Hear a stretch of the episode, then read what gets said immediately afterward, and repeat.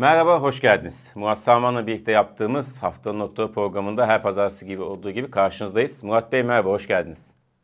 Hoş bulduk Semih, yayınlar. Sağ olun, nasılsınız? Yaptım. İyiyim, yani iyi olmaya çalışıyoruz. Sen de iyisindir umarım. İyiyiz, iyiyiz. Ee, işte çalışıyoruz, aynen devam. Bir farklılık yok. Şimdi Murat Bey e, artık e, bu hafta Türkiye ekonomisi açısından, özellikle Merkez Bankası açısından bir değişimin olduğu hafta olarak muhtemelen tarihe geçecek. Bu haftada o yüzden e, haftanın notlarında en geniş olarak değerlendirdiğimiz konu Merkez Bankası'nın Perşembe günü açıklayacağı politika faizi kararı. Para politikası kurulu toplanıyor ve bir karar verecek. Herkes bunu merakla bekliyor. Cumhurbaşkanı Erdoğan da e, faiz artışına izin vereceğine sinyalini verdi diyelim. Şimdi bunu soracağız, bunu konuşacağız size bugün ve tabii ki piyasa olası etkini konuşacağız. Şimdi önce bir politika faizi grafiği var. Arkadaşımız onu versin Can. Büyük dönüşümün nasıl olacağını o tablo üzerinden birazdan net görelim. Ondan sonra sizin e, bilginize ve değerlendirmemize başlıyor. Evet şimdi gördük. Uzunca zamanda gördüğünüz gibi 14'lerden başlayan ve inen inen inen 8.5'a inen bir grafik var. Politika faiz grafiği bu. Bunun muhtemelen Perşembe günü çok sert bir şekilde yukarı çıktığını göreceğiz grafiği çizgi olarak. Neye çıkacak, nasıl çıkacak e, onun hepsini soracağız. İstiyorsanız sizin beklentinize başlayalım. Sizce bu grafik e, Perşembe günü nasıl değişecek? Böyle soru başlayalım. Şimdi tabii artık filmi geri sarmayalım. Artık bütün memleket biliyor yani neler olduğunu. Merkez Bankası Sayın Ağbal gittikten sonra Sayın Kavcıoğlu e, siyasi e, bir tercihle, siyasi otoritenin isteğiyle faizler indirildi. Artık bunları konuşmanın anlamı yok. 19'dan işte 18,5'a indirildi. Bütün dünya bu arada ben şöyle bir bilgi vereyim. E, biz bizim faiz 19 iken e, gelişmekte olan ülkelerin ortalama faizi semi 4-4,5'lardaydı. Onların faizi şu anda 9,5'lara geldi ortalaması. Yani bütün dünya neredeyse faiz arttırırken biz 19'dan işte faizi 8.5'a indirdik. Şimdi perşembe ne olacak? Bir kere ne olması gerektiğini söyleyelim önce. Ondan sonra ne olacağından bahsedelim. Şimdi ne olması gerektiğini söylersek burada aslında denklem çok basit, çok zor değil. Enflasyon 40'larda 85'leri görmüş. Enflasyon beklentilere baktığında piyasa katılımcıları anketi ve diğer beklentilere baktı, baktığın zaman enflasyon işte 40'lara doğru yani yuvarlıyorum bir yıl sonu beklentisi var. Bunu 50 diyenler de var ama yani e, böyle 35 ile 40 arası bandında yani 35'in altında yok. O zaman nedir? Merkez Bankası faizi ne olmalı dersen e, işte çok kısa bir örnek vermek gerekirse işte FED'den bahsedersek biliyorsun FED faiz arttırdı. İşte e, iki daha bir ya da iki daha arttırabilir. Şimdi bir FED'e baktığın zaman enflasyon işte 4 açıklandı. İşte faiz 5-5-25 yani bir reel faiz veriyor. Bütün e, ülkeler aslında baktığın zaman ya çok az negatif ya sıfır ya da biraz üstüne reel faiz veriyor. Şimdi niye bunları anlatıyorum? Bizim faizimizin olması gereken noktalar aslında reel olarak 35-40'lar olması lazım. Bunu zaten e, Goldman Sachs son raporunda söyledi. Yani faizin 40'a çıkması lazım. Olması gereken buralar. Şimdi e, ne yapar dersen yani şöyle ben bir yayın için izleyicilerimiz uğraşmasın yani bütün anketleri tek tek baktım. Beklentileri söyleyeyim. Ya yani genellikle yabancı raporlar tek tek söylemeyeyim böyle 20-25 arası bekliyor. Faizin olması yani 8.5'tan 20-25'e geleceğini bekliyor. Forex anketinde %20 bir medyan beklenti var. Bloomberg anketinde bu rakam 25'e çıkıyor. Anadolu Ajansı'nın anketi var 19-25. Piyasa katılımcıları anketi var Semi o da 17,5. Şimdi hani ortalamaya baktığın zaman yani sanki böyle e, minimum bir 20 yapacak gibi gözüküyor. Onu söyleyeyim. Yani 20'den aşağı zaten e, piyasa bunu beğenmez. Onu söyleyeyim. Yani 20'nin altında bir faiz olmaması lazım. Bir şey daha söyleyeyim. Aslında merkez bankalar biliyorsun birkaç atama oldu bundan önce işte. Üç tane görevden alınma oldu. Şimdi merkez bankacılıkta şu var Semi yeni atanan kişi genellikle hep de öyle oldu. Bir metin yayınlar. Yani bir iletişim kurar piyasayla. Şimdi biz bunu gerçekleştiğini görmedik değil mi Semi? 10 gündür Merkez Bankası'ndan bir bilgi ya da bir şey yok. Şimdi e, aslında merkez bankacılığın bir kısmı da biliyorsun iletişim demek. Şimdi e, çok önemli iletişim demek. Şimdi Merkez Bankacılık en son gelen başkan Sayın Murat Uysal. Biliyorsun Merkez Bankası'nın içindeyken atama yapılmıştı ve atamasından sonra hemen e, bir bildiri, bir metin e, yayınlamıştı. Daha sonra Naci Bey aynı şekilde geldikten sonra fiyat istikrarı üzerinde bir e, bilgi yayınladı ve en son Sayın Kavcıoğlu böyle bir e, bildiride bulundu. Çünkü biliyorsun Sayın Ağbal gittikten sonra Sayın Kavcıoğlu geldikten sonra çok ciddi bir panik yaşandı e, piyasalarda e, çok ciddi bir belirsizlik yaşandı. Sayın Kavcıoğlu'nun onunla ilgili bir bildiri yayınlamıştı. Bir, bir sürede faizleri sabit tutmuştu. Daha sonra indirmişti. İndirmişti. Şimdi benim beklentim sorarsan Semih ben yani 25 olacağını düşünüyorum. Yani şimdi bu izin dedin ya ya bir izin var. Aslında izin olmaması lazım. Aslında Merkez Bankası biliyorsun bağımsız. Öyle bir faiz arttırım izin öyle bir bizim ülkemizde var belki de birkaç ülkede. Yani izin falan olmaması lazım. Merkez Bankası'nın ana hedefi fiyat istikrarla Türk lirasının değerini korumak. Sen bir şey soracaksın lütfen. Evet, evet Murat Bey. Şey soracağım şimdi bilmeyen seyircilerimiz için. Merkez Bankası bu kararı nasıl alıyor? Yani başkanı, şu anki başkan Gaye Hanım tek başına mı veriyor yoksa Yok. bu mekanizması nasıl işlediğini de biraz anlatır mısın seyircilerimize? Şöyle, şöyle anlatayım. Şimdi Merkez Bankası'nın 7 para politikası üyesi var ki yeni baktık bu 5 şu anda 5 kişi var. Yani 2 2 koltuk eksik e, gözüküyor. Başkan var, işte başkan yardımcıları var. E, banka meclisinden atanan var. Bir de bir akademisyen var.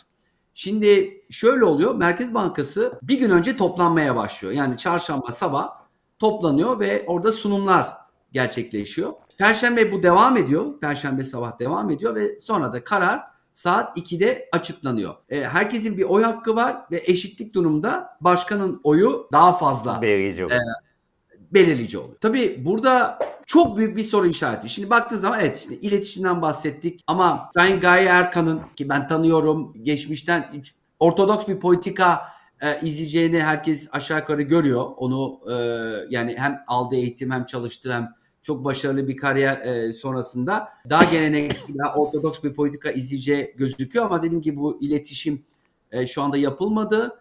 İkincisi de bu kadar faiz indiren PPK üyeleri şimdi nasıl faiz arttıracak? Yani bu evet. metninin değiştirilmesi gerekiyor. Yani bu bunun bir sebebi muhtemelen şu denilecek. İşte enflasyon istediğimiz kadar düşmedi. E, enflasyondaki riskler şu anda belirlendi gibi bir değişiklikler yapılacak. Ama faiz arttırma olacak. Bunu Sayın Cumhurbaşkanı zaten e, sinyalini verdi. Yani 20-25 arası olacaktır Peki. diye düşünüyorum. 26 e, negatif olur. 25 üstü sürpriz olur. Ee, ben 25 olabileceğini düşünüyorum. Peki burada birkaç tane kısa bahsettiğiniz içerikten bir iki tane soru sormak istiyorum. Birincisi hani 35 işte gayri faiz ver, verilmesi lazım dediğiniz işte 35-40 bandında enflasyon bekleniyor. Ona göre bir faiz oranı belirlenmesi gerekiyor dediniz. Ama şu, şu an bugün konuştuğumuz oranlar bunun aşağısında. E, bunu kademe olarak oraya çekeceğimi düşünüyorsunuz? Onu sorayım öncelikle. Çok güzel soru. Şimdi e, bu, önemli bir soru çünkü şimdi Sayın Şimşek de bilmiyorum doğrulattınız mı böyle bir cümlesi var. Keşke seçim olmasaydı diye. Ha, bilmiyorum. Evet. Siz mesela evet, ekonomik ekibi olarak doğrulatabiliriz yok, bilmiyorum ama ku, ku, yok, söylemiş olabilir. Evet olabilir. Yani yani söylenebilir, söylenmiş olabilir. Yani keşke seçim olmasaydı çünkü şimdi bizim bu enflasyondan kurtulmamızın sonucu e, Semih ciddi bir resesyon demek. İşsizliğin artması demek. Oy kaybı demek. E şimdi biliyorsun yerel, yerel seçim var. Yani onun için e, çok zor bir dönemeçteyiz. Aslında yapılması gerekenler var. Ama o yapılanlar, e, o yapılması gerekenler yapılırsa ekonomide ciddi sorunlar çıkacak. Ekonomi yavaşlayacak, işsizlik artacak. Tam seçimi öncesi bunu siyasetçiler istemez. Ama öte, öte yandan bunları yapmazsak da e, bu enflasyon artmaya devam edecek. Ayrıca kuru nasıl tutacağız? Kur Türk lirası değer kaybettikçe enflasyon artmaya devam edecek. Yani bütün yani çok çok zor bir denge. Yani tam e, hibrit bir politika olacak. Bu biliyorsun Covid sonrası hibrit kelimesi çok evet. e, moda oldu. İşte hem evden çalışma hem ofise gitmek gibi hibrit çalışma deniliyor. E bu da hani şu anda hibrit modele geçeceğiz gibi gözüküyor. O biraz da tabii öngörüsüzlüğü, yani öngörüsüzlüğü, öngörülebilirliği azaltacaktı. Sonuçta o hibritte belirsizlik olacak. Peki bir soru daha sorayım yine bu konuda. Şimdi daha geniş çaplı bir kadro değişimi bekleniyordu Mehmet Şimşek geldikten sonra. Daha tabii önümüzde yani önümüzdeki günlerde olabilir ama genelde bu tip kadro değişimi ilk bakanlık düzeyinde değişim olunca daha hızlı bir şekilde yapılır. Şu an yapılmadı. Yani üst düzeyde çok az isim değişti. Dediğim biraz önce söylediğiniz e, PPK üyeye de e, değişmedi. Bu piyasa için ne anlam ifade ediyor? Yani bir güvenilirlik sorunu mu yoksa sürdürülebilirlik sorunu mu, tutarlılık sorunu mu? Nasıl görecek piyasa bunu? Bugün faiz artışının neredeyse kesin olduğunu söylememize rağmen. Bu bir negatif bir şey piyasa için? Ekiplerin çok değişmemesi, ya, köklü bir değişim olması. Şimdi normalde değişim olması lazım. Madem bir politika değişikliğine gidiliyorsa, sonuçta bakan değişiyorsa, işte e, Merkez Bankası Başkanı değişiyorsa Tabii ki herkes ekibiyle çalışmak ister. Yani değil mi? Öyle değil mi? Futbola girmek istemiyor ama çok kızıyor. Neyse bir cümle yani teknik direktör geldiğinde ekibiyle çalışıyor. Öyle değil mi yani? Eski ekiple devam etmiyor. Evet. istediği futbolcuları alıyor değil mi? Yani hemen bir cümle o konuda çok girmeyelim. Aynı şekilde bakan geldiğinde ekibiyle çalışmak ister ki demecinde zaten Sayın Şimşek dedi ki başka çaremiz yok diyor. Yani ortodoks politikada e, döneceğiz dedi. Demek ki bu, bu politikaya yatkın e, ekibin gelmesi lazım. Şimdi iki tane şey var bunda. Son cevabı şu. Bir, ya teklifler ediliyor, kabul edilmiyor. Çünkü sonuçta yarın Cumhurbaşkanı, Sayın Cumhurbaşkanı bu politikadan vazgeçebilir. O zaman göreve geldiniz, o görevde kalabilecek misiniz? Ondan olabilir. İkincisi teklif edilen isimler belki de Sayın Cumhurbaşkanı ve ekibi tarafından e, istenmiyor olabilir. Şey budur. Ya teklif ettiğiniz kişi gelmiyor ya da teklif ettiğiniz kişi kabul edilmiyor. Başka şey yok değil mi? Üçüncü. Yok. Hani, yok. Aklına bir şey gelmiyor değil mi? Yani e, iki tanesinden biri. E, ikisi de demek ki bir sorun var. Çünkü dediğim gibi e, bazı at- atamaların bence e, bilmiyorum yapılması lazımdı. Yani şimdi 10 gün oldu. Şimdi bazıları onu da söyleyeyim. Şimdi bu yayını pazartesi 19 Haziran'da çekiyoruz. 22'sinde e, para piyasa kurulu var. Şimdi şöyle beklenti acaba bugün değişebilir mi? Yani pazartesi değişebilir ya da salı. Yani birkaç üye ataması yapılabilir ama şimdi şöyle düşün. E, şu anda e, Merkez Bankası Perşembe günkü toplantıya hazırlanıyor mevcut kadrosuyla. Çarşamba toplanmaya başlıyor. O çarşambaki toplantısında pazartesi salı bir hazırlığı olacak. Yani şimdi hemen yani şu geçen hafta yapılmadıysa bu hafta nasıl bir sonuç verir? Yani siz bugün atamaya yaptınız yeni üyelere hemen kendini e, para piyasası kurulu toplantısına bulunacak daha çalışmadan etmeden. Onun için muhtemelen Semih diyelim e, gelecek haftaya kalmış olabilir. E, ya da daha sonraki haftalara kalmış olabilir. Çünkü mutlaka mutlaka atamalar yapılacak. Hem Hazine Maliye Bakanı e, Bakanlığı tarafından hem de Merkez Bankası tarafından mutlaka değişiklikler olacak. Evet, önümüzde süreçte takip ediyor olacağız. Bu arada bir cümle Semih e, bunu çok doğru buldum. E, Sayın Gaye Erkan'ın Merkez Bankası Başkanı bugün biliyorsun bankacılarla toplantısı evet. vardı. Ben bir cuma bir toplantıya katıldım. Hani bunun çok yanlış olduğunu orada defalarca ifade ettim. Hatta biri mesaj etmiş duydular mı diye. Hayır şöyle yani Merkez Bankası toplantısı haftası birkaç gün önce bankacılarla toplanmanın çok doğru olmadığını düşünüyordum. Çünkü e, çok önemli bir karar var Perşembe günü. Bunun daha sonra olması daha mantıklı. Çünkü o karar etkilenebilir, orada sızmalar olabilir. Zaten Sayın Şimşek bankacılarla e, toplandı. Tabii ki Merkez Bankası ara ara bankacılarla toplanacak ama çok kritik bir, sen de çok güzel söyledin. Yani çok büyük e, bir e, kararın arifesindeyiz. Onun için çok doğru karar alınmış bence. Cuma günü ertelenmiş toplantı. Gerçekten de tam öncesinde e, olması iyi olmuş diyelim. Ve şimdi Murat Bey bu PPK'nın faiz kararının piyas piyasa etkilerini konuşacağım hızlı hızlı sizinle. İstiyorsanız borsaya başlayalım. Grafiğimiz de var borsanın son dönemdeki hareketini gösteren. Hem bu hafta zaten şu anda gözüküyor. Hızlı bir yükseliş yaşamıştı seçimden sonra. E, ondan sonra biraz daha hani daha inişli çıkışı bir grafik, daha sakin bir seri izliyor.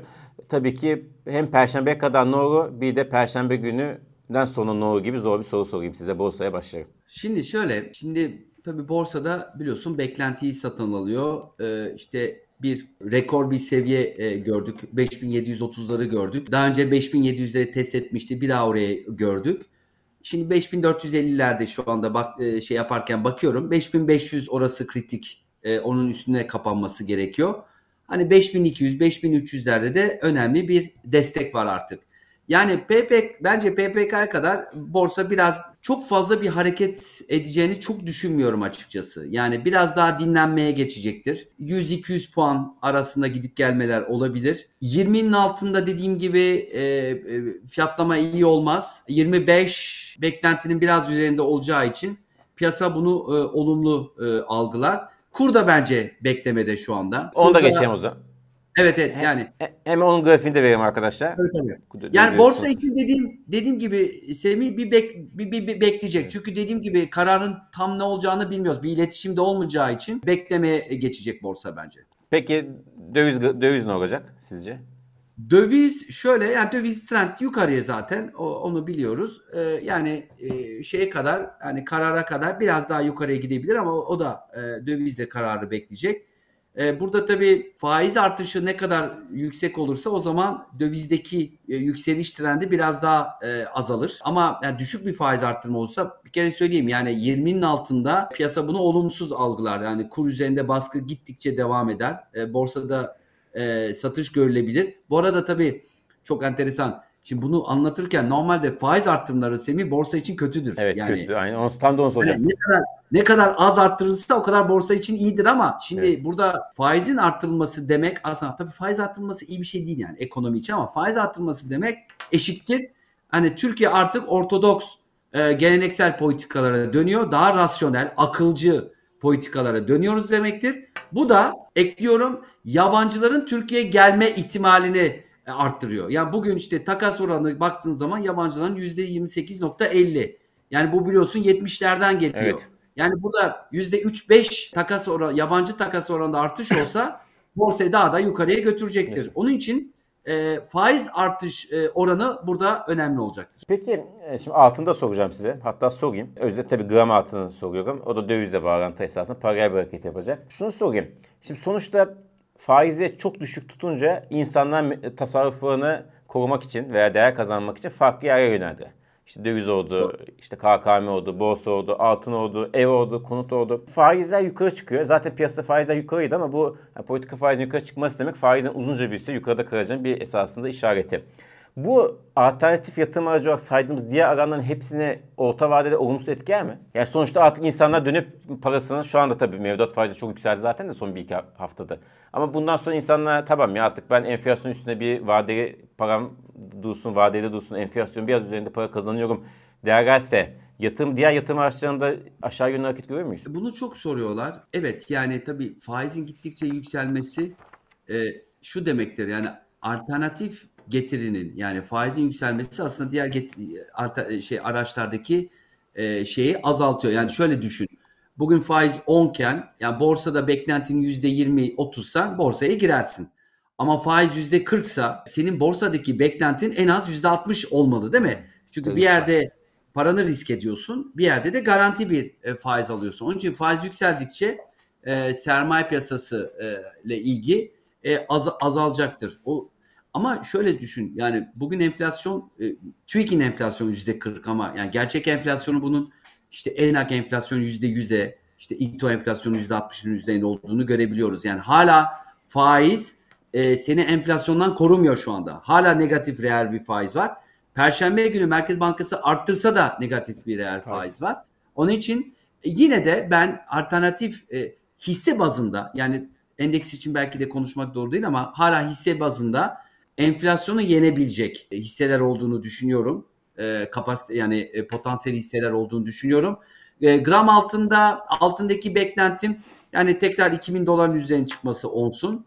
E, gram altında yani 1600'lere e, 1500'ü kırıp 1600'lere gidebilmesi. Onun için altın pozisyonları yani portföylerde hala olmalı diye düşünüyorum. Çok teşekkür ederiz Murat Bey. Zor bir hafta e, bizi bekliyor. Yoğun ve e, gerilim yüksek bir hafta. Bakalım bir de en son olarak başka ne hangi e, gösterge veri açıklanacak PPK dışında.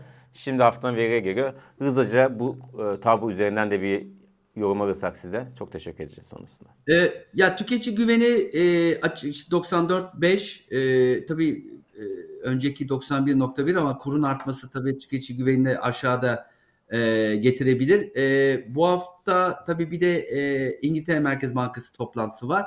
O da arttıracak muhtemelen.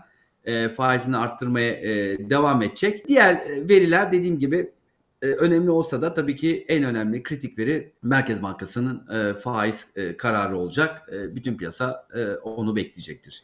E, Perşembe karardan sonra da tabii piyasalarda büyük bir hareketlilik, bir büyük bir oynaklıkta görme ihtimalimiz var. Onu da söyleyeyim. Evet. E, haftaya tabii bayram. O yüzden haftaya piyasalar çok kısa. Onu da söyleyelim. Yani o yüzden tepkinin süresi az yani. Kısa bir sürede daha çok tabii, tepki. Tabii yani haftaya dediğim gibi evet yani çok e, e şey olmaz. Büyük bir Bu arada, zaten olmaz. Bir buçuk gün zaten haftaya. E, evet. Ama tabii tepki Perşembe ve Cuma. Bunu Cuma çok güzel hissederiz evet. Bu arada e, tüketici güveni açıklanmış. Onu da söyleyeyim. E, söylediğiniz gibi dövizin de yükselmesiyle 91.1'den 85.1'e düşmüş. Direkt dövize orantılı. Evet, yani zaten önemli bir korelasyon var. Yani tüketici güvenle e, dövizin e, şeyle ilgili çok öyle korelasyon var. E, korelasyon da tüket... Evet, tüketici güveni, güveniyle seçim üzerinde de bir korelasyon var seçim sonuçları. Doğru. Doğru. O yüzden dövizin tutulması, seçimin sonuçları bunu hepsi zaten birbirine bağlantı. Çok konuşmuştuk. Ee, o konuda Cumhurbaşkanı Erdoğan ve AKP başarılı oldu. Dövizi tuttu ve ekonominin daha güvenli bir güven hissetti ekonomide. O da seçim sonuçlarına yansıdı zaten. Bunu da çok konuşmuştuk. Bunun için döviz tutuldu. Tabii tabii. Evet. Çok doğru. Şimdi yeni bir dönemdeyiz. Göreceğiz Perşembe ve sonrasında. Size değerlendiriyor olacağız. Ee, sizin bu son programımız e, bayram öncesinde. E, bayram muhtemelen evet. haftaya yapmayız. Herkese iyi bayramlar diyelim sizin İyi, iyi bayramlar şimdiden. Ee, görüşmek üzere. Çok teşekkür ederiz. Kendinize çok iyi bakın Murat Bey. Çok sağ olun. İyi haftalar. Görüşmek üzere.